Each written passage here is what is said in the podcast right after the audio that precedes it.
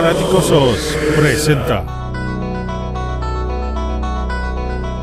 Indiscutible.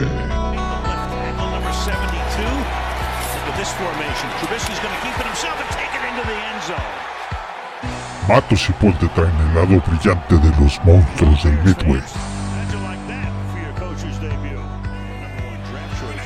Acompáñanos a este viaje en las entrañas de los Chicago Bears.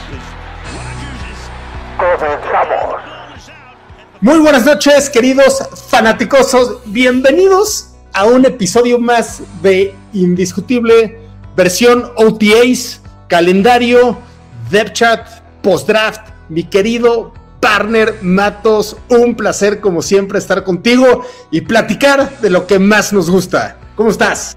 Hola Paul, hola fanáticosos, pues como siempre emocionado, feliz, contento de poder estar una vez más con ustedes y platicar de nuestra pasión, de nuestro equipo y este y a darle, que es mole de olla. Así es, así es. Preparamos por primera vez unos fondos de pantalla ahí medios interesantes de nuestro depth chart, los vamos a discutir. A ver, pl- platícanos, ¿Cómo, ¿cómo te has sentido con estas noticias de O T As y de ahí este, un día extraordinario de Kyler Gordon? Eh, ahí medio controversia con Eberflus diciendo que Jaylon Johnson pues tiene que mejorar, pero Kyler Gordon extraordinario. Este, algunos comentarios muy buenos de Justin Fields también salieron por ahí. Este, ¿qué nos puedes platicar a todos los fanaticosos de estos O T As? ¿Y de qué te ha emocionado, mi partner? No, bueno, pues creo, creo honestamente que, que este, actualmente con el roster que tenemos, con todo lo que se ha platicado, que limitaciones, no limitaciones, que faltan, no faltan, que ahorita entraremos a detalle, creo que si hay un motivo de emocionarse es que hoy por primera vez en muchos años tenemos un, un campo de entrenamiento con mucho novato, ¿no? Eso sí, si ves el vaso medio vacío vas a decir, no, nos faltan playmakers, no, la mayoría de... no. Pero si lo quieres ver con el vaso medio lleno, que es, que es el, el, el punto de vista que nos gusta tocar aquí en Indiscutible, creo que sí, sí puede haber mucha emoción, porque hoy por hoy tenemos muchas posibilidades de encontrar joyas, ¿no? Ya sea de, del draft tardío, ya sea... De, de, de undrafted, ya sea de agentes libres que llegaron. Entonces creo ahorita que, que, que, que este campo de entrenamiento, estos O T As van a ser pues una guerra encarnizada por ganar un lugar donde el talento y la capacidad para adaptarte al nuevo sistema va a ser determinante más allá de un nombre o de una fama o de un estatus que acarrees, ¿no? Lo de Kyler Gordon da mucho, pero mucho que, que pensar positivamente. Es pronto, ¿no? Tomémoslo con mesura también. Es la época del año en que todos los equipos están impresionados con todos sus jugadores porque son, ¿no? Pero, pero sí hay mucho, mucho, mucho por lo cual uno como fanático, como fanaticoso se puede emocionar y hay que seguir de cerca esto porque, mira, hay muchas probabilidades de que encontremos, o por lo menos jugadores que en otro tipo de circunstancias, en otros equipos, nunca tendrían una oportunidad real.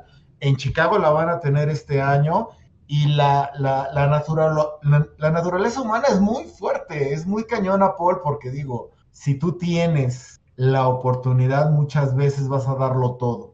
Y los desesperados y los que tienen su carrera en, en la línea van a darlo todo para sobresalir en este.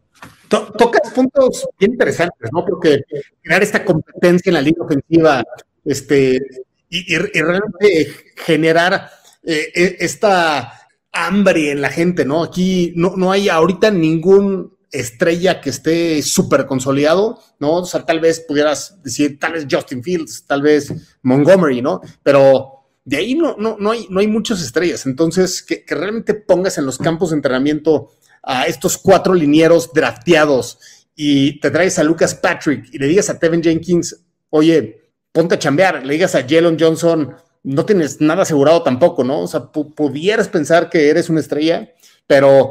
Está, están generando este ingrediente interesante, en mi opinión, de competencia en todos los puestos y, y tal vez el único que pudieras decir es el único estrella consolidado que, ok, que no vengas a los O T As, tal vez Robert Quinn, ¿no? De todas maneras, Este, yo, a mí no me gustó que no haya ido, sobre todo con un nuevo staff de coacheo, ¿no? Eh, este, eh, Al-Qadin Muhammad, ¿no? Que, que, que tampoco vino, nuevo equipo y quiere ser líder, entonces como que no me gustó. Pero aparte de, de esto, algo más que nos quieras compartir, compartir algún otro eh, punto específico que hayas visto. No, creo, mira, al final se, se, seguimos de cerca como fanaticosos todo lo que está pasando. Creo que la, la, la defensiva está cambiando diametralmente su, su, su estilo de juego ad hoc a lo que está viviendo con su nuevo coordinador defensivo y con su nuevo head coach, ¿no? La ofensiva también tiene cosas muy, pero muy, muy este, nuevas que, que, que practicar, que buscar, que ver, ¿no? Me molestó un poquitín y te debo ser totalmente honesto. Algunos jugadores, incluyendo a Justin Fields, hicieron así algunas declaraciones como, como que tirándole al, al régimen anterior, y bueno, yo creo que eso lo deben dejar ellos atrás, ¿no? Y, y, y centrarse en lo nuevo, me, me, y todos los días, ¿eh? De, de, ando buscando qué se dice de Cole Kmet, porque Cole Kmet para mí es como que el jugador clave y va a ser el jugador que más desarrollo puede tener esta siguiente temporada. Pero bueno, al final creo que hay que, nuevamente, seguirlo con emoción, pero con mesura, porque también digo, los que buscan noticias, todos estos reporteros que quieren clics y que quieren lecturas a sus escritos, pues van a exagerar siempre las cosas como todos los años, ¿no? Omar, claro. Un saludo, gracias por estar aquí. Sí, sí, claro, o sea, ahorita in, absolutamente increíble que lo que se está viviendo en la prensa gringa nacional, donde básicamente están descartando completamente lo que está haciendo Ryan Poles, y, y dicen que, que quieren que Fields fracase, o sea, verdaderamente increíble, no hace nada de sentido esto, este, de verdad, no, for, no, no le metes recursos a la defensiva, no haces más fuerte a la defensa como para querer hacer un tanking, ¿no? O sea, en todo caso dices, pues bueno, me, me traigo al liniero ofensivo en esta segunda ronda, me traigo a receptor y que la defensa apeste, ¿no? Y, y en ese sentido tal vez dices, me gustó porque Fields está bien, pero no ganas ningún partido porque la defensa acepta cuarenta, cincuenta puntos y te conviertes en otro Tressman slash eh, esa defensiva desastrosa que rompió todos los récords de los Bears. Entonces, eh, que, creo que lo que están haciendo está interesante, no están buscando hacer tanking por ningún motivo. Al contrario, hicieron un cambio muy interesante, decir, vamos a, a implementar un esquema ofensivo que se adapte a las fortalezas de Fields y, y vamos a construir, ¿no? No, no, no vamos a, a destruir más el roster defensivo, vamos a construir a partir de lo que hay y pues, pues sí, no va a ser un tema de que en un año ya estemos en finales de conferencia, ¿no? Creo que entiende Pauls que no puede hacer trades, trade ups para agarrarte a un Chris Olave y, y luego comprometer todo el futuro por un jugador cuando realmente necesitas tal vez diez, quince jugadores para realmente contender, ¿no? Entonces, sí, sí, sí me ha parecido medio exagerada esta prensa nacional, como, como dices, para generar clics, ¿no? Es que a, a, al final, mira, temporada baja en la N F L, a, a, lo hemos platicado en ocasiones anteriores, creo que la N F L es un deporte que se vive los trescientos sesenta y cinco días del año, hay eventos, vienen cosas, el draft, no solo la temporada, postemporada, Super Bowl, vas al draft, agencia libre, y si hay un momento donde se empiezan a frenar las historias, donde empiezas a tener problemas para generar noticia, es precisamente en este periodo o este tiempo que estamos viviendo, ¿no? Entre la agencia libre, termina la agencia libre y el draft, empiezas la firma de jugadores novatos y empiezas los O T As, es cuando digamos que hay más sequía y es cuando se empiezan a formar las narrativas, ¿no? Y ahí sí ves a los reporteros hablando de lo que te guste, ¿no? Con tal de generar el click.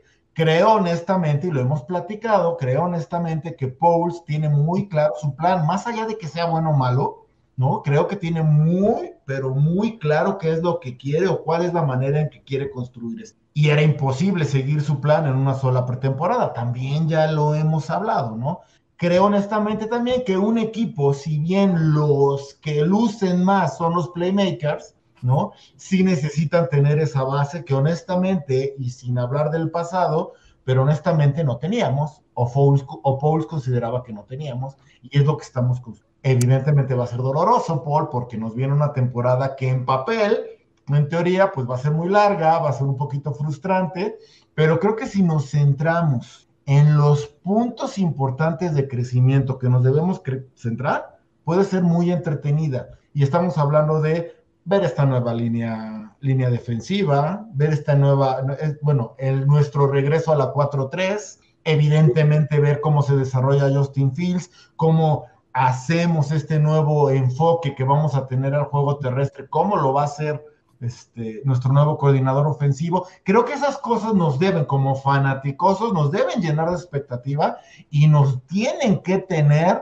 al, al, al, al, frente al televisor viendo todos los juegos, que al final también, digo, vienen cosas padres, ¿no? Vamos a tener juego navideño contra los Bills, no sé, no sé si vamos a tener una buena Navidad, Paul, pero vamos, creo que hay los elementos para seguir de cerca este proceso, porque definitivamente hay un plan en marcha. Bueno o malo, lo repito, aquí hablábamos, digo, el de la era Ryan Poles, no voy a ahondar más, los que nos escuchan saben que aquí en Indiscutible éramos fans de Ryan Poles y de su proceso, tenía también un plan que al final no funcionó. Bueno, démosle el beneficio de la duda a Ryan Poles, porque si hay algo claro es que tiene un plan. Claro. No, y y, y lo, lo que acabas de decir es claro, ¿no? Número uno, vamos a ver esta defensa cómo funciona, porque tiene un plan para la defensa, tiene un plan para mejorar la secundaria, que fue un gran problema el año pasado. Está manteniendo a Roquan como el ancla del equipo. Este, la línea no parece ser tan fuerte como en años anteriores, pero también el cambio de esquema espera a Eberflus que funcione, ¿no? Y luego, por el lado ofensivo, como dices, vamos a ver cómo funciona el juego terrestre y la línea ofensiva jugando con esta agresividad que quiere Poles y, y que va a tirar a la basura actuaciones como la de Ifedi de, de no defender a Justin Fields y va a aplaudir esta agresividad de un Teven Jenkins, ¿no? Y, y de estos nuevos jugadores, ¿no? Lucas Patrick, que también parece ser un jugador de mucha garra, ¿no? Y, y esta es la perfecta transición a, a estrenar eh, no, nuestros fondos de pantalla. Entonces, bueno, aquí, como, como dijiste, va, vamos a, a saludar, a, además de Omar, que también un gustazo, mi Omar. Vic, no te perdiste nada, llegaste al momento perfecto, ¿no? Este Quest, que, que nos dice saludos de México, igualmente saludos Quest, y nos dice qué esperar de la O-line y wide receiver. Vamos a meternos, Vic, y, y todos nos vamos a meter en el depth chart, entonces vamos a empezar antes con esta transición justamente de, de lo que comentaba mi querido partner Matos. Vamos, vamos a irnos a, al plan de juegos, ahí este, podemos ver la imagen, ¿no, mi partner? Sí, la estamos viendo. Muy bien, muy bien. Entonces, vámonos medio rápidamente a entender este, un poco cómo ves. Yo aquí voy anotando tus ganados y perdidos y, y con esto vamos a ver qué tan divertida va a estar la temporada. Aunque, como dices, vamos a estar pegados en el televisor viendo cómo se están desarrollando estos novatos, ¿no? Primer juego contra San Francisco en Soldier Field. ¿A quién se lo das, mi partner? Yo voy a darle peso a la localía. Y digo, una disculpa, fanáticosos, ya saben que, que yo no soy analista, no soy gurú, no soy experto, soy un fanático, y como tal, mis pronósticos van a ser de fanático, ¿no? Pero sí, perfectamente veo que la localía puede pesar, también creo que, que San Francisco trae por ahí un, un, este, un problema o una, una decisión difícil en cuanto a quarterback, si se van, van a seguir con Jimmy G, si van a darle oportunidad a Trey Lance. Creo honestamente que vamos a llegar como que con un, un, un empuje inicial fuerte y empezamos con una victoria en San Francisco por los pelos, pero bien. Muy bien, mi partner. Fíjate que yo estoy contigo porque el sistema ofensivo de Getty al final del día va a ser nuevo, nadie lo va a conocer bien, van a guardar algunas armas. Justin Fields va a llegar muy emocionado a este partido como líder indiscutible y, y ya habiendo quitado a los otros dos quarterbacks que tenía el año pasado y, y, en, y enfocándose cien por ciento en este esquema, creo que va a estar bien interesante ese partido y creo que aunque San Francisco tiene un buen equipo, creo que va a ser justamente la sorpresa, ¿no? de, del año. Pues bueno, estamos en la misma página. Luego, septiembre dieciocho en Lambeau Field, este, Que, que increíble que en septiembre se, se juegue en Lambo, ¿no? Creo que eso no se veía en, en muchos años, pero este, toca contra Green Bay segunda semana. ¿A quién le das este triunfo? Lambo Week siempre es complicado, ¿no? Definitivamente creo que es, que es mucho pedirle a, a, a este nuevo equipo, al nuevo equipo de Fus, que salga con una victoria del Lambo. Yo con, coincido con Quest y ahí vamos a, cuando lleguemos, yo sí creo que le gana, le sacamos una, un juego a Green Bay, pero no creo que sea en Lambo, creo que este juego lo perdemos. Ok, a ver, yo veo una L, ¿no? Yo, yo veo este, una L ahí y con eso nos vamos al siguiente partido, contra Texans, el Lovie Smith Bowl. ¿Cómo lo ves? Mira, aquí también digamos las cosas, ¿no? Creo que somos un equipo en reconstrucción, creo que tenemos muchas, pero muchas este, carencias aún como, como equipo, como, como roster, pero no veo mucho mejor a, a Houston. Nuevamente creo que la localía va a ser la diferencia y nos vamos con una segunda victoria. Ok, yo, fíjate que, que yo también... Yo también me quedo con la victoria contra los Texans. Creo que tienen un roster muy pobre y Lovie Smith eh, ya, ya no es el head coach que era con los Bears. Hay una historia que head coaches que van a su tercer equipo fracasan y definitivamente veo aquí también una victoria. Contra los Giants, ¿cómo ves en Nueva York? En Nueva York, mira, yo te voy a ser bien honestos, todos saben, amo a los osos. Pero también la realidad es que soy muy fan de Daniel Jones. Creo que este, Nueva York está más adelantado que nosotros en su esquema de reducción, más aún cuando cambiaron de G M y todo esto. Vamos de, de visita y estoy como que muy emocionado por mis compañeros gigantes. Tuvieron un gran draft. Creo que este juego quizás muy cerrado, pero creo que lo perdemos. Fíjate que aquí, en esta batalla de quarterbacks, donde... Daniel Jones, confío absolutamente cero eh, en, en él, y, y aunque esta clase parece interesante de novatos de los Giants, yo no creo que estén listos en semana cuatro para, para dar un, un gran performance. Yo me voy a quedar, este, definitivamente no veo a este equipo, o sea, a nuestros osos de Chicago, empezando tres y uno, como que suena muy alentador, no veo que después vengan semanas muy buenas, pero yo sí creo que existe gran probabilidad de empezar tres y uno. Entonces, aquí diferimos, mi partner. Yo le doy la victoria a los Bears en New Jersey. Muy bien, el siguiente semana a los Vikings en Minnesota el nueve de octubre. ¿A quién le das la victoria? Mira, la verdad, tú sabes, juegos divisionales siempre son de, de, este, de pronóstico reservado.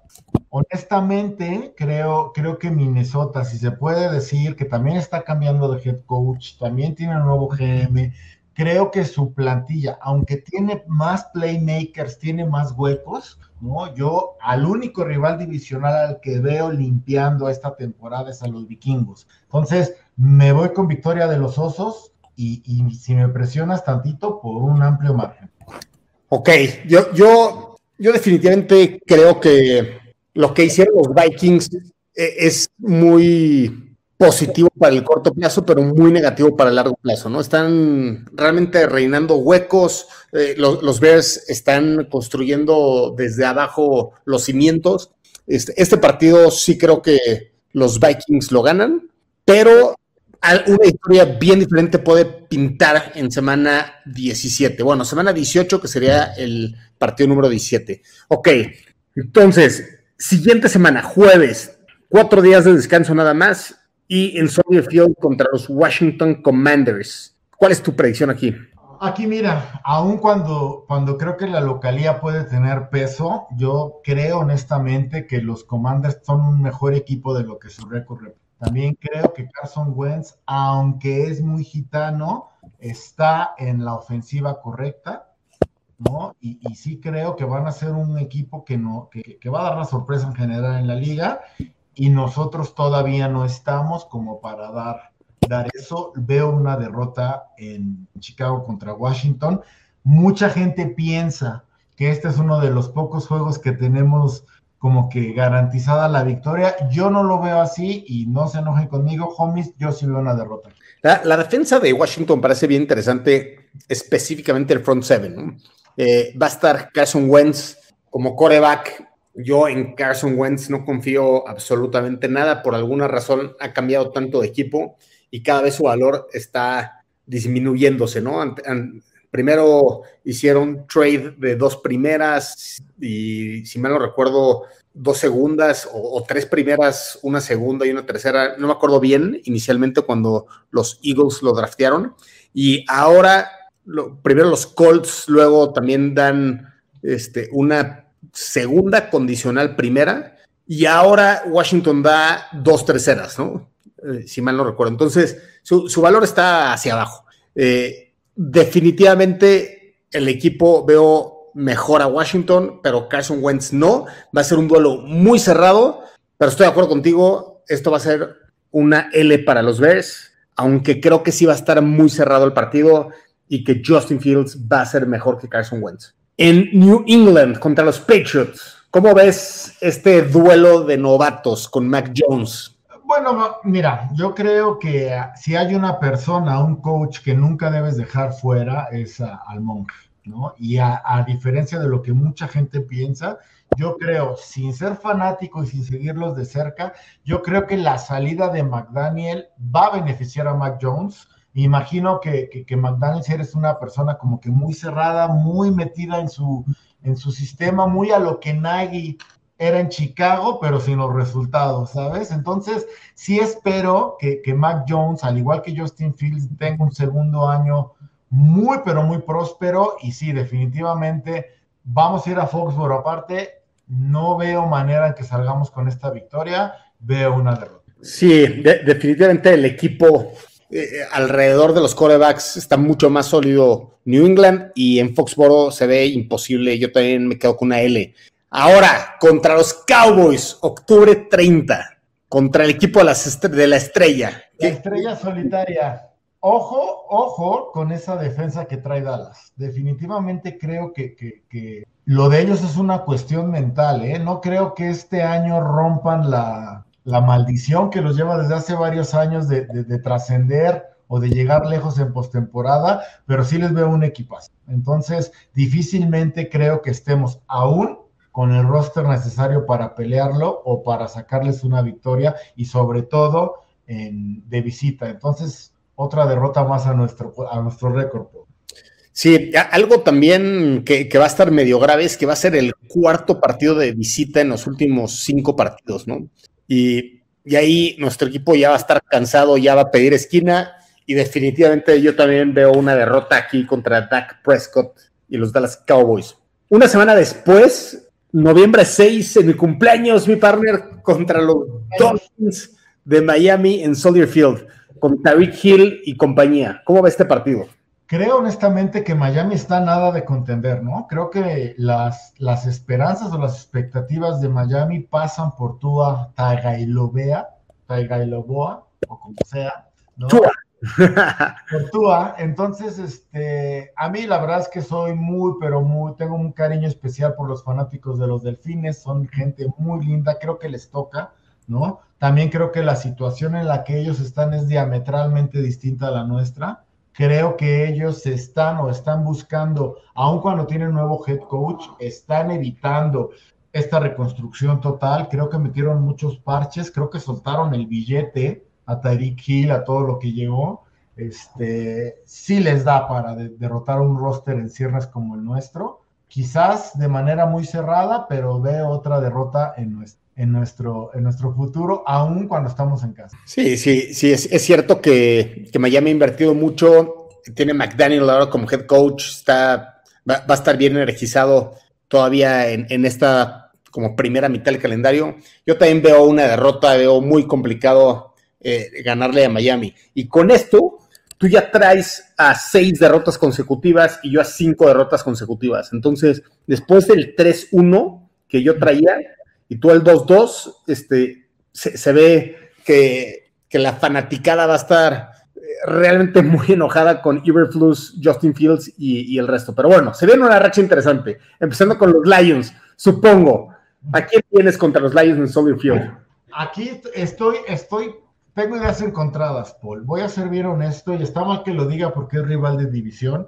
soy muy fan, muy, muy, muy, muy fan de la manera en que Detroit está llevando esta reconstrucción, ¿no? Con, junto con su nuevo, bueno, no nuevo, junto con su coach de segundo año, este Quinn, creo que están armándose de playmakers, creo que tienen una base sólida, tienen un juego terrestre de respeto, tienen nuevos receptores más allá de, de, de Sam Brown, del hermano chico de nuestro Equanimus, ¿no? Tienen a Monra Sam Brown, agarraron a este receptor de Jacksonville, Jared Goff, sin llegar a ser el superestrella que se esperaba, es un quarterback sólido, ¿no? No lo puedo llamar yo bust, como mucha gente lo hace, creo que tiene cosas interesantes, ¿no?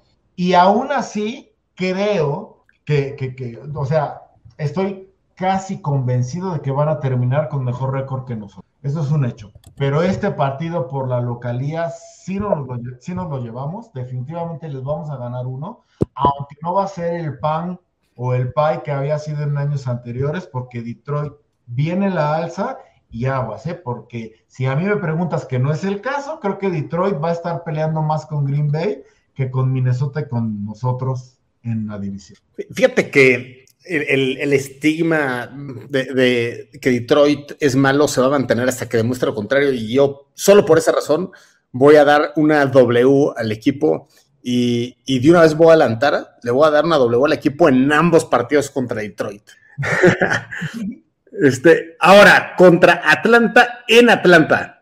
Aquí es difícil en mi mente, ¿no? En mi mente ver este, cuál de los dos equipos está en peor situación, ¿sabes? Imagino que nosotros vamos a llegar con, en mi caso, cuatro victorias, en tu caso vamos a tener cinco, pero veo complicado definir cuál es el equipo que, que va a llegar peor, ¿no? Porque también creo que Atlanta trae muchos problemas de roster, creo que también están en... en este en reconstrucción. Lo fanático en mí me obliga a darle la victoria a los Osos, porque sí creo que tenemos para pelear a un equipo que realmente también tiene una incógnita en la posición más importante, que es quarterback. Creo que Mariota tuvo su oportunidad de demostrar que era élite y la falló. Entonces sí salimos, aun cuando estemos de visita, con esta victoria. Ok, yo, yo no tengo mucho más que decir, estoy de acuerdo contigo. Eh, me gusta más lo que está haciendo los Bears, o sea, es más, lo voy a decir bien fácil, los Chicago Bears le van a ganar a los Atlanta Bears de Ryan Pace, por cierto. Ryan Pace y Emery. Exactamente. Bueno, viene siguiente partido contra los Jets, noviembre veintisiete, y, y también en New Jersey. ¿A quién le das el triunfo? Mm. Creo, cre- creo que, que tú vas a aplicar la misma estigma de Detroit. Yo creo que los Jets hicieron también muy bien las cosas esta pretemporada, ¿no? Pero creo que, vamos, no creo, no creo que estén tan lejos de nosotros si los vemos para atrás, o tan adelante de nosotros si los vemos para, para adelante. Pero creo que la localidad le va a pesar, y no me odien, fanáticosos, creo que vamos a perder este juego. Sí, a ver, yo, yo, yo aquí... O sea, creo que tiene razón en que han hecho las cosas bien este off-season, pero mismo tema. Hasta que no demuestre lo contrario, no puedes, en mi perspectiva, votar a favor de los Jets. Sobre todo, que yo creo más en Justin Fields que en Zach Wilson. Creo que hizo las cosas mejor el año pasado.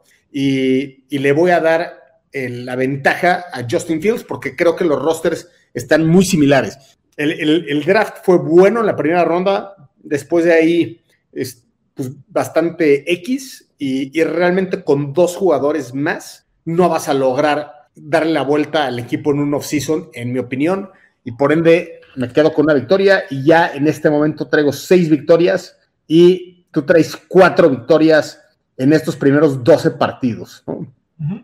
Según yo cinco, pero luego lo revisamos. Ok, ok, me puedo haber equivocado por ahí. Ok, a ver, eh, siguiente partido... contra los Packers en Soldier Field. Este es el juego, Paul, este es el juego que nos va a decir que vamos en la dirección correcta. Más allá de rosters, más allá de cualquier cosa que te puedas imaginar, más allá de si Poles, que si no tenemos receptores, que si la línea, que si los corredores, que si la defensiva, todo eso pasa a segundo plano. Este es el juego que tienes que ganar sí o sí por una cuestión de orgullo. Este es el juego donde vamos a ver realmente esta nueva filosofía que Paul y Eberflus están cacareando, ¿no? Este juego sí o sí, independientemente de cómo vaya lo demás, este juego lo tienes que ganar. Porque es el odiado rival, porque estás en casa y porque sin importar cuál es la situación de tu equipo, es un juego que tienes que ganar. Es más, te puedo cambiar absolutamente todos los demás juegos a tener dieciséis derrotas. Y este juego contra el odiado rival en casa tiene que ser un must win. Evidentemente creo que vamos a estar listos para el desafío y que nos vamos a llevar este juego.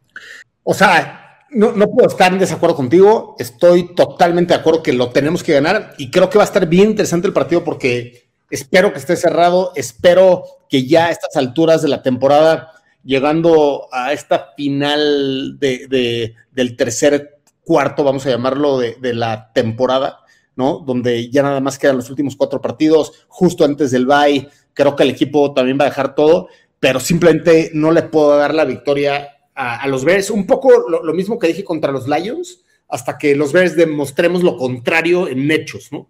Entonces, le voy a dar la L, pero creo que el partido va a estar muy bueno y creo que Justin Fields va a, a acabar siendo una gran experiencia para él este partido.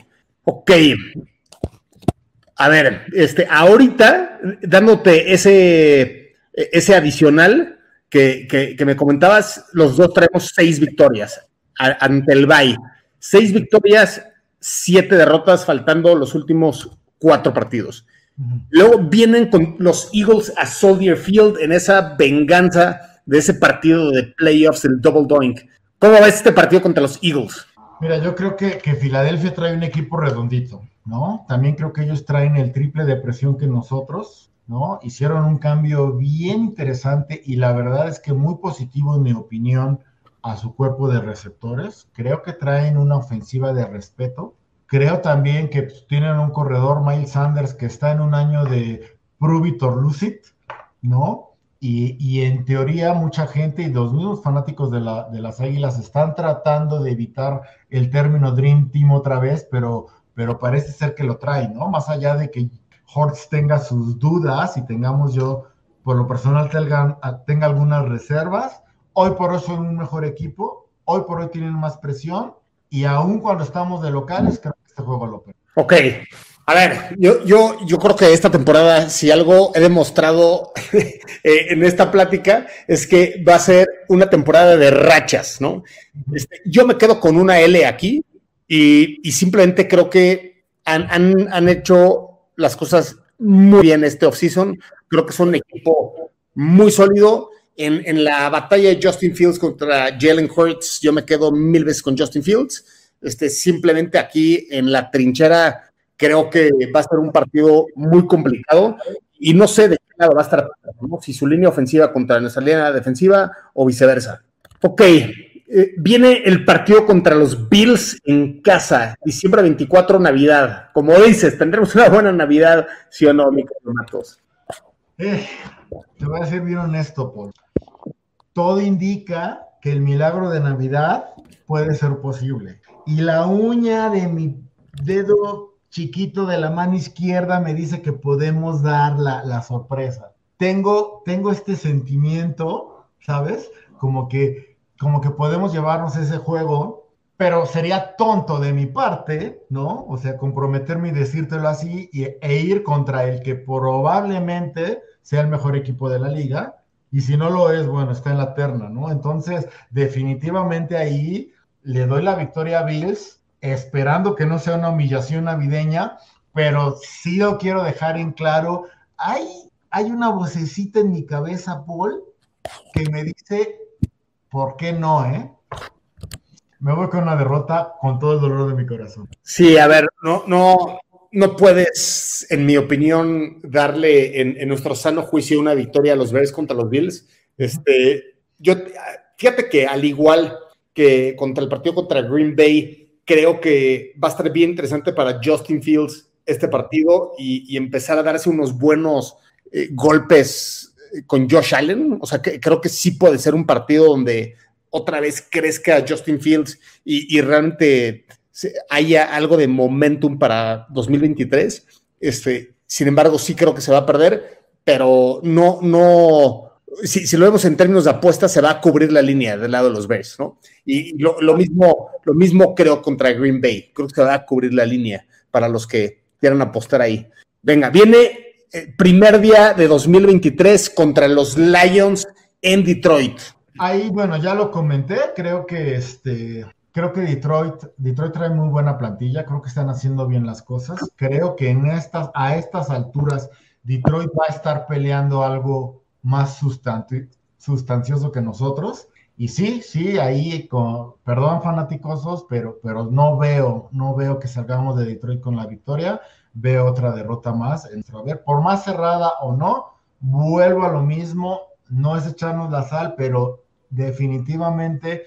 Dudo mucho que Detroit sea el pan al que nos tienen acostumbrados. Es, estoy muy impresionado, y debo ser honesto, muy impresionado con lo, con lo que han estado haciendo los últimos, las últimas dos temporadas, y sí veo un equipo con la brújula para arriba, ergo, perdemos este. Sí, a, a ver, entiendo la lógica, pero yo le tengo que dar la victoria a los Bears, este, porque sí creo que todavía... Bueno, número uno, en la semana diecisiete, que es nuestro dieciseisavo partido, creo que la línea ofensiva ya va a estar carburando a un buen nivel. Mismo tema, en esta como temporada de rachas, veo que después de perder tres seguidos, creo que vamos a cerrar con dos victorias, ya me, ad- me adelanto contra Minnesota también, pero veo que... Primero de enero dos mil veintitrés va a dictar muy buenas cosas para el resto de dos mil veintitrés, en la temporada dos mil veintitrés, y por ende me voy con la victoria, y creo que Justin Fields lo va a hacer mejor que Jared Goff, si es que sigue como titular en ese momento. Muy bien, entonces, bueno, ya me adelanté, contra Minnesota, enero siete, enero ocho, todavía no se sabe si va a ser sábado o domingo, eh, que seguramente va a ser domingo, porque no va a ser un partido estelar, eh, que, que seguramente quieran mover a prime time el sábado, pero yo, yo veo esa victoria, creo que otra, otra vez los, los Bears en ese momento van a estar... con una construcción interesante del equipo, sobre todo en las líneas. ¿Tú cómo ves ese, ese partido, mi partner? ¿Crees que podemos ganar en casa? Sí, claro. Como, como te decía en el primer juego, yo creo que, que en la división, Green Bay, Detroit pueden estar peleando, peleando algo, Minnesota y nosotros estamos en franca reconstrucción, y creo que nosotros estamos haciendo mejor las cosas que ellos, aun cuando ellos tienen más playmakers por el momento, a nivel fundamentos, a nivel base de jugadores, creo que estamos haciendo nosotros una construcción mucho más a fondo, y sí creo que vamos a, a llevarnos esta victoria, y de hecho va a ser el único equipo de la división que vamos a blanquear este. Muy bien. Los dos partidos, no dejarlos en cero. No, pues muy, muy bien, muy bien. Este, sí, de hecho, ahí fue donde teníamos la discrepancia. Ya te puse la W en el primer partido en Minnesota. Y, y con esto, tú acabas la temporada siete y diez, yo acabo la temporada ocho y nueve, que, que la verdad es romper los pronósticos que traen ahorita en contra de los Bears y es construir de manera positiva, ¿no? No tiene sentido ser, hacer tanking y acabar como el equipo... Que, que tiene el primer pick del draft, ¿no? Pues muy bien, aquí tenemos dos comentarios. Nazle, que nos manda saludos, igualmente, querida. No, no, no. Un gustazo.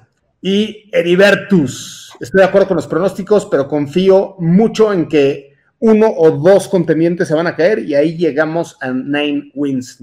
Pues sí, yo, yo creo que no estamos tan lejos. Matos tiene siete, yo tengo ocho, tú tienes nueve. Eh, esperemos que haya escalerita de alguien más y ya lleguemos a temporada super ganadora y tal vez playoffs con siete equipos, pero estamos más o menos por ahí, ¿no? No, al final decir lo que siempre hemos comentado, por lo menos los últimos programas, Paul, no se trata, o la que viene no es una temporada que vayamos a evaluar por récord. Tenemos que ser muy finos y muy exigentes al momento de ver los juegos y empezar a notar las pequeñas cosas, los pequeños detalles de mejoría que sin duda alguna tienen que empezar a llegar. Y me estoy refiriendo desempeño de la línea ofensiva, me estoy refiriendo a una variedad de jugadas, me estoy refiriendo a poner o establecer el juego terrestre. En Justin Fields, y de hecho por ahí con Vic tuve hace dos semanas alguna discusión, Justin Fields puede ser el termómetro perfecto más allá de tu número de victorias, ¿sabes?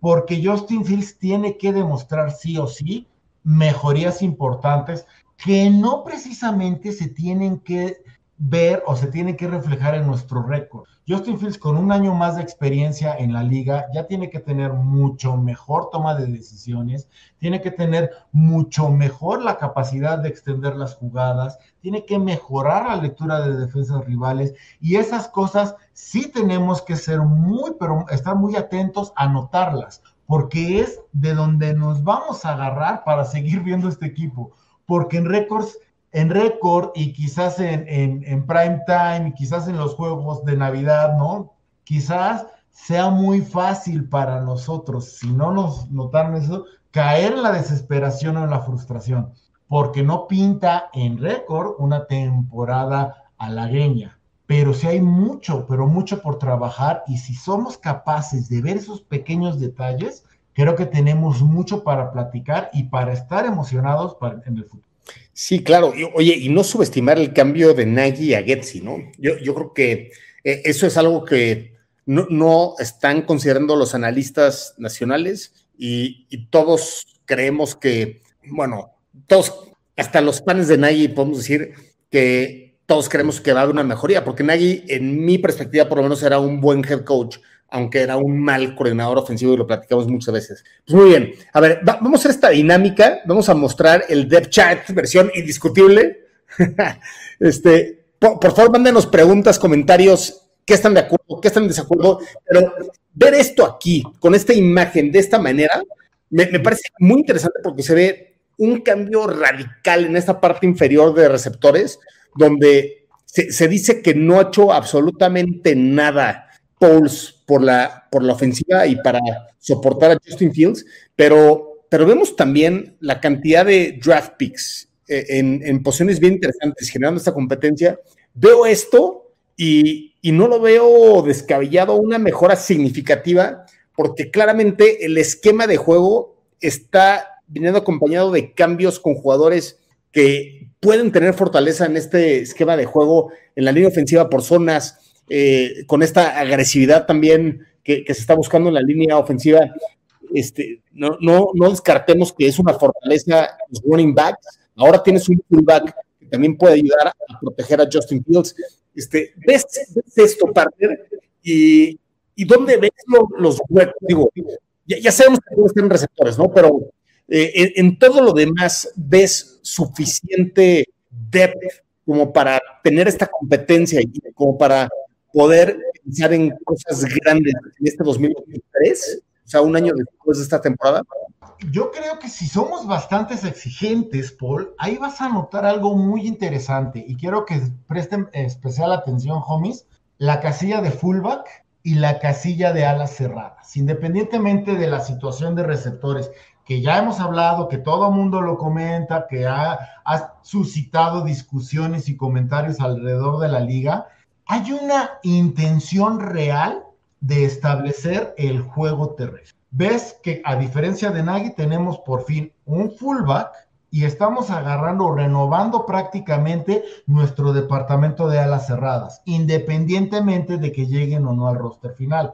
Lo que aquí yo estoy viendo, Paul, es un compromiso real, aunado a, a, a los cambios que está haciendo Poles en la línea, un compromiso real a establecer el juego terrestre. Pero eso no es todo, porque recordemos que Luke Getsy trae escuela de Mike Shanahan, que es la escuela de moda, ¿no? Entonces, si tú ves eso, obviamente lo primero que piensas es, ojo, los alas cerradas no solo van a estar bloqueando, no vamos a tener tantas formaciones con tres o cuatro receptores, más que en situaciones obvias, pero creo honestamente que sí hay un cambio y un ajuste ciento ochenta grados, diametralmente distinto a lo que estaba haciendo Matt Nagy, bueno o malo. Entonces, si tú, como, como, este, como coordinador ofensivo, estableces el juego terrestre y abres los juegos del ala cerrada, le estás facilitando a tu quarterback, y eso sin contar la movilidad de Justin Fields, pero le estás facilitando a tu quarterback el noventa por ciento de los snaps, al sentido de que vas a tener el noventa por ciento de los snaps una válvula de escape, o vas a tener el juego terrestre este, establecido como para poder generar, y ya le vas sumando la velocidad de Mooney y la velocidad de Bilus Jones. Entonces vamos, tiene sentido, Paul. No estoy diciendo que no nos haga falta playmakers. Estoy diciendo que pinta muy interesante y muy sabrosón, si me permiten la expresión, muy sabrosón lo que esta ofensiva puede llegar a ser. Sí, y solo sí, Justin Fields da el, el, el paso adelante que todos estamos esperando. Yo, yo, yo creo que tocaste temas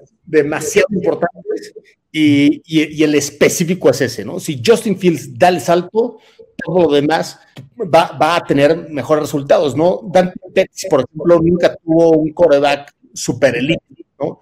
Y, y vamos a ver qué pasa si Justin Fields se convierte en este quarterback elite, ¿no? Eh, David Moore puede ser alguien interesante también como complementario. El, el mismo Equanimous Saint Brown puede jalar, ¿no? Este, si tienes como tight end, Ryan Griffin a mí me encanta, ¿no? O sea, yo, yo creo que es un segundo tight end y, y, no, y, y que no se nos olvide que Cole Kmet fue el décimo mejor tight end en números, recepciones y yardas, ¿no? Entonces, este, Cole Kmet también puede dar ese salto que, que muchos tight ends en este tercer año este, realmente se ve que, que mejoran significativamente. Entonces, estoy de acuerdo contigo, ¿no?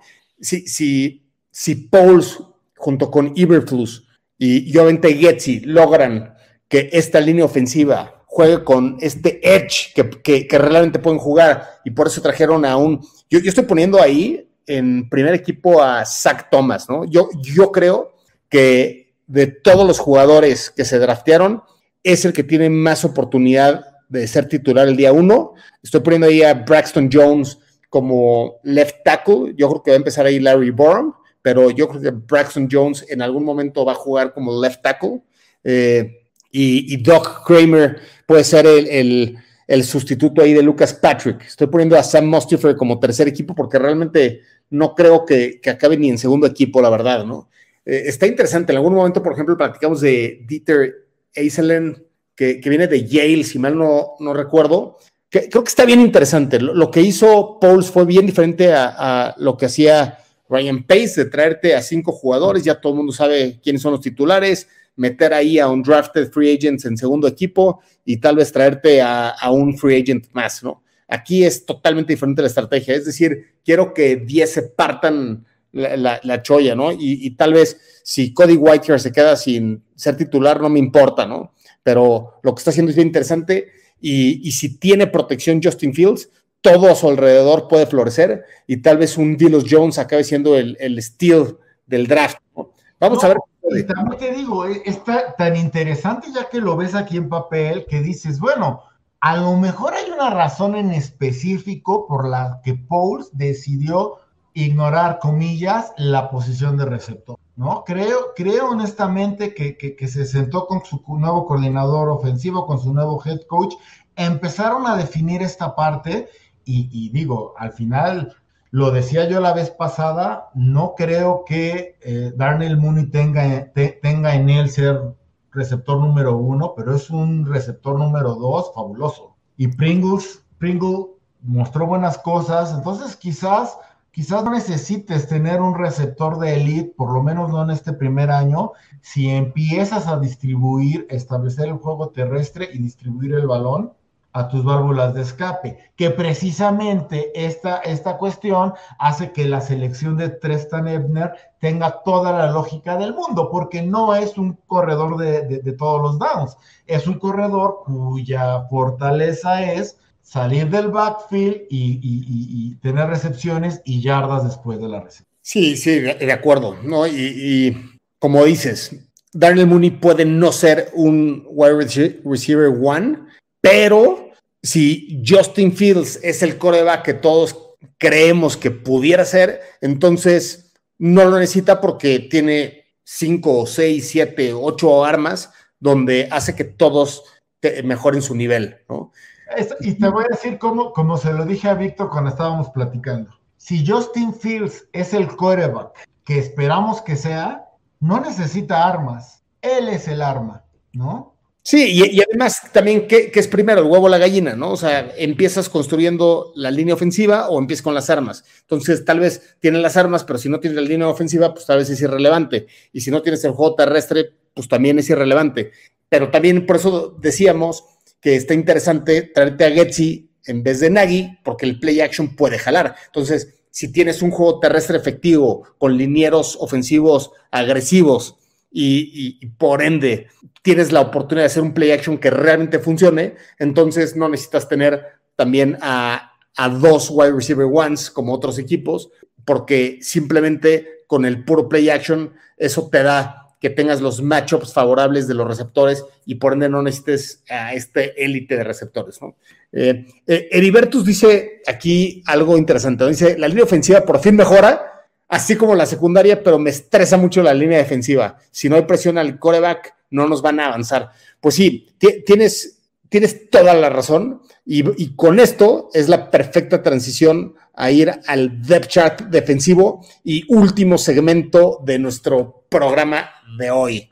A ver, de entrada, bien interesante porque vemos menos celdas naranjas, que significa nuevas adiciones por medio de free agency o trade, y vemos este, también menos celdas azules, que son rookies.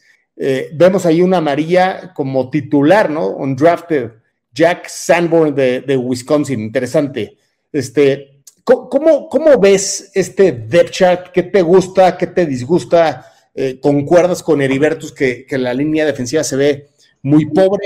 ¿O, o confías en lo que hizo en el offseason Gary Stone? No, mira, creo honestamente que, que como lo, lo habíamos platicado antes, era imposible cubrir todos los huecos en una sola, en una sola pretemporada, una sola temporada baja. Definitivamente ves más celdas blancas de este lado, porque evidentemente lo que heredó Eberflus, pues digo, con todos sus, digo, con todos sus contras de que pues sabemos que la defensiva falló a la hora de la verdad en varias ocasiones la temporada pasada, sabemos que era una defensiva vieja, bueno, no dejó de ser una defensiva o no deja de ser una defensiva top diez. Entonces tú llegas, cambias el esquema defensivo, regresas a un cuatro tres y entonces empiezas a agarrar piezas que quizás te pueden funcionar. ¿Cuál es? Y no solo de la defensiva, creo honestamente, más que receptor, y ya analizándolo a fondo, creo que la línea defensiva fue el, el departamento que quizás más se, se, este, se dejó sin, sin, sin cuidar, ¿no? Se cuidó menos. Honestamente, digo, todavía no acabamos, yo, a mí no me sorprendería ver a Hicks de regreso, aunque ya dimos su número. Creo honestamente que es como que la gran incógnita, incógnita de este roster, y es algo que en el futuro, no sé, no estoy seguro que este año, pero en el futuro vamos a tener que renovar o vamos a tener. De ahí en fuera creo que en papel por lo menos, y ya lo habíamos platicado, tu defensiva secundaria está cubierta, y en papel, por lo menos, es una de, la, de, de las fortalezas de este equipo. Si los, tus dos novatos de segunda ronda dan lo que se espera de ellos, definitivamente tienes una secundaria elite, ¿no? Y si la línea sigue siendo, digo, sigues teniendo al mejor, digo, no uno de los mejores, al mejor inside linebacker de la, de la liga en Roquan Smith, sobre el que tienes que construir, y la línea es como que La, la incógnita, más allá de Robert Quinn, porque creo que Robert Quinn, ¿no? Como que, y, y no me mal, malinterpreten, homies, a lo mejor sale sobrando, ¿no? Es un jugador del, del lado incorrecto de los treinta, que es una, eh, tuvo un gran año, pero bueno, a lo mejor necesitas esos, o yo por lo menos hubiera preferido darle esos, esos downs a algún novato para, para que se fuera fogueando, pero sí, la defensiva está más completa, pero a la vez tiene un poquito más de incógnitas, pero afortunadamente, en teoría, pues es el, el mero mole de tu head coach, que es un gurú, comillas, defensivo. Sí, o sea, si, si analizamos esto por niveles, tocaste el tema de Roquan Smith. Este, bueno, primero, hay una disculpa, me equivoqué y no puse Justin Jones en naranja, ¿no? Eh, ahora, si nos, si nos vamos por niveles, efectivamente, tal vez la línea defensiva sea lo más débil de esta defensa, ¿no? Lo cual está interesante porque, como, como dices, si, si realmente te falta una pieza, esto cambia diametralmente, utilizando una Matos palabra, cambia diametralmente trayendo a Hicks. Pudiera ser, ¿no? Pudiera ser, porque si pones a Hicks en vez de Kerry Stonga eh, en, en este depth chart, y entonces Kerry Stonga es el backup, y tienes además a Mario Edwards y a Angelo Blackson, que en lo personal me gustan mucho como piezas que, que rotan en la línea, y, y esto se vuelve una super fortaleza, ¿no? Y yo estoy de acuerdo contigo, creo, creo que Robert Quinn sobra en el sentido que si puede recibir una segunda ronda o una tercera ronda, o, o más bien dicen, o hay rumores que hay equipos que están ofreciendo una segunda y una tercera por Quinn, pues bueno, serías tonto quedándotelo, porque de todas maneras no va a estar en, en, en la ventana donde vas a contender Robert Quinn, ¿no? Este, teniendo treinta y dos, treinta y tres años, que creo que sería el perfecto candidato a, a entregar por picks, ¿no? Donde, repito, no va a ser parte de, del equipo ganador una vez que se le dé la vuelta a, a esta reconstrucción, ¿no? Entonces, regresando a este análisis por niveles, eh, los middle linebackers se ven súper sólidos, liderados por Roquan Smith. Eh, la línea se vería interesante con alguien como, como Hicks adicional, con buenas piezas de crecimiento como Charles Snowden y Dominic Robinson. Eh, se ve también interesante que por alguna razón Eberflus se trajo a Muhammad, ¿no? O sea, yo, yo creo que si no tuviera con qué, no se lo hubiera traído como, eh, como free agent. Y, y luego cambia radicalmente, que no se nos olvide que la debilidad más grande, yo creo que de todo el equipo, fue la secundaria, ¿no? O sea, todavía, pe, o sea, peor que la línea ofensiva, o sea, peor que cualquier otra unidad, en mi opinión, donde Jaylon Johnson fue la única estrella por ahí eh, prendida de la, de la secundaria, ¿no? Entonces, si ahora metes a, a Kyler Gordon y Jaquan Brisker, que esencialmente se, se convierte... muy interesante porque pues, es, es la pieza en vez de Khalil Mack, ¿no? O sea, recibes este pick cuarenta y ocho del draft al, al entrar a Khalil Mack y drafteas ahí a Jaquan Brisker. Entonces, en, en los libros, si tiene una gran carrera en los Osos de Chicago, se verá como que el, el gran trade de, de Ryan Poles, ¿no? Y, y tienes a Kyler Gordon, Jaquan Brisker, te traes a Teven Young y, y, y luego... el que parecía ser el titular Dane Cruikshank, de, de como strong safety, que se ve interesante en esa posición, ahora realmente tiene este depth, y ahorita, cuando tenías de titular el año pasado, en algún momento, a Thomas Graham, a Kendall Vildor, a Duke Shelley, y a Houston Carson, cuando, cuando estaba lastimado eh, eh, por ahí, eh, no, no creo si Eddie Jackson eh, o Gibson, creo que Gibson. Travis Gibson. Exacto, ¿no? Y, y ahora todos estos son tu segundo equipo y tu primer equipo se ve como se ve, entonces creo que está bien interesante lo que puede suceder en la secundaria en este año y por ende eh, también cubrir este potencial riesgo de no llegar al quarterback tan rápido, ¿no? Entonces va, vamos a ver qué sucede, ¿no? Lo, lo, lo, lo único que sí puedo decir es que es padrísimo poder ver esto y poder platicar de que cosas buenas pueden pasar otra vez con la defensiva y específicamente con la secundaria. Veamos Roquan Smith en su quinto año, eh, veamos a este rookie, eh, Jack Sanborn, que pareciera ser bueno, ¿no? Y, y también una cosa más que agregar es que muchos de estos jugadores que están en segundo equipo parecen ser piezas interesantes de equipos especiales, por ende, entre equipos especiales y defensa, pudieran generar más oportunidades para Justin Fields y por ende Ryan Poles sí está apoyando a Justin Fields. No, al final creo que por, por eso escogimos este orden para este programa, ¿no? Al final no queremos echar las, las campanas al vuelo, no queremos ser totalmente positivos y decir que Poles casi casi le queramos hacer la estatua fuera de Hallas Hall.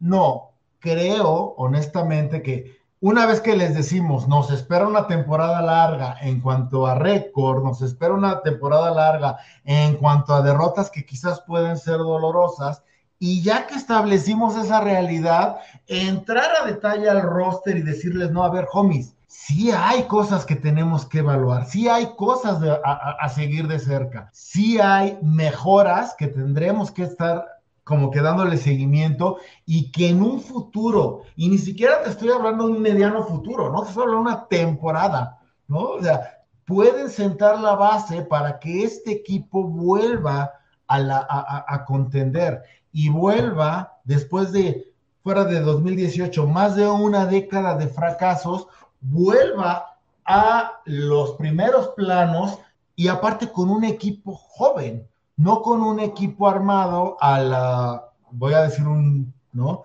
a la Washington Redskins, ¿no? El que trae el... No, o sea, al final estamos generando nuestro propio talento y, y, y es la cuestión que quizás falló un poquito en el régimen anterior, ¿no? No solo se trata de traer talento, se trata de desarrollar. Si tú atraes talento y lo desarrollas, es cuando el éxito sostenido debe llegar. Es más fácil decirlo que hacerlo. No estamos diciendo que sea, que sea un hecho, pero el plan está, está, está claro. Al final, yo, yo, yo te lo decía hace tres programas, Paul, hace casi dos meses, es, no entiendo lo que está haciendo Poles. Creo que ya lo entiendo. Hay un plan en, en, en la mesa. Malo o bueno, no lo sabremos hasta que dé resultados o falle, pero sí hay un plan. Ya sabemos a qué está jugando Poles. Únicamente sigámoslo de cerca, no nos desesperemos. Y sobre todo, Paul, y, y esto ya, ya no me quiero extender, pero sobre todo hagamos lo que como fanáticos nos corresponde hacer, que es apoyar al equipo. Sí, y, y como dices, hay que esperar a, a ver cómo juega este equipo, ¿no? Juega con garra, juega con agresividad, juega como un equipo de fútbol americano, o va a jugar a, a no tener castigos jamás, a, a minimizar riesgos, a jugar tibio, ¿no? Algo que sí pasó en la era Pace y Nagy es que el equipo jugaba tibio, no jugaba agresivo, no jugaba como si fueran los leones de la selva, ¿no? Y entonces, a, ahora, o sea, realmente a mí me gustaría ver que cambie esa mentalidad, que la línea ofensiva defienda su quarterback, como lo hizo Teven Jenkins eh, eh, eh, en ese episodio muy triste de Ifedi, ¿no? Y veamos qué pasa, ¿no? Padrísimo ahorita platicar en mayo De, de lo que está haciendo eh, el, el staff de coacheo con, en los O T As, muy padre platicar de lo que está haciendo Poles y, y todo el equipo de scouts en el draft, pero lo único que importa es lo que pase ahí en el campo y, y si estamos perdiendo estos partidos con, con equipos muy buenos, eh, un veinte diecisiete, un veinticinco veinticuatro y este tipo de scores, o sea, realmente te dice que con cien millones de dólares del cap, porque realmente está jugando los Bears en desventaja por, por todos los cortes y todo este dead cap que ahorita está cargando por todos estos contratos incorrectos que, que hizo Pace eh, en la era anterior. Y si, si realmente estás contendiendo o estás compitiendo eh, en, con, con estas como contras de cap y demás, entonces te dice que con cien millones de dólares, con cien millones más siguiente año, o sea, realmente puedes traerte algunas armas, realmente puedes traerte alguna pieza de agencia libre o hacer movimientos inteligentes en el draft, como lo hizo ahora, de hacer algunos trade backs y tener más oportunidades, ver qué sucede, ¿no? Pues bien, bien interesante, qué, qué gran programa. Gracias a todos por estar aquí con nosotros. Eh, espero que les hayan gustado estas nuevas superposiciones, tanto de depth chart este, como el... el schedule que, que va a haber en dos mil veintidós. Eh, bien interesante que Matos dijo, vamos a tener un siete y diez. Yo dije ocho y nueve. Vamos a ver qué sucede. Vamos a ver si nos sorprende este equipo y si nos hace creer en este régimen antes de tiempo. Y pues bueno, mi Matos, un placer como siempre. Estuvo muy divertida la plática. No, al contrario, Paul, muchas gracias a ti. Muchas gracias a todos los fanaticosos que nos escuchan. Recuerden únicamente el, el, la esperanza muere al último, ¿no? Más allá de todos los, los, este, los pronósticos o las expectativas que podamos tener del equipo, hay una realidad y es, si el equipo sorprende y gana doce juegos la siguiente temporada, no va a haber uno solo de nosotros que se queje, ¿eh? Uno solo de nosotros va a poner un pero a esa situación. Simplemente se trata de clavarnos en la textura de lo que nos debemos clavar, que es pequeñas mejorías, pequeños pasos que nos vayan llevando a llegar al objetivo. Se ve muy complicado, cuando no imposible, que suceda esta temporada, pero eso no significa que no podamos notar estos, estas mejorías. Y como todo, recordarles, homies, que Fanaticoso sigue en pie de guerra. Tenemos muchísimas opciones, no solo Indiscutible, también por ahí el Máster con Gaxman y, y, y Juan Antonio. Acaban de estrenar hace dos semanas el, el nuevo podcast Bear Down, que es muy interesante. Nuestros hermanos de la madre patria siguen con la osera y pues nosotros no paramos y como fanaticosos menos. Entonces sigamos apoyando a nuestro equipo, sigamos viviendo esta pasión, aún cuando sea temporada de vacas flacas, que ya duraron mucho. Sí, exactamente, ¿no? Y, y también el cómo es importante, ¿no? O sea, decías, si, si ganamos a unos tres partidos, no va a haber tanto problema. Pues bueno, ¿no? El cómo es, es relevante. Con Tressman fue eh, evidentemente fatal, perdía, ¿no? Y eso hizo que, o sea, que realmente todos éramos a la vez, ¿no? Entonces, el cómo es importante, pero sí veo, eh, en, o sea, sí tengo el augurio de, de que el equipo de Ryan Poles va a jugar agresivo. Pues muy bien, muchas gracias y recuerden, el amor por los osos es indiscutible. Abrazo, homies. Bear down.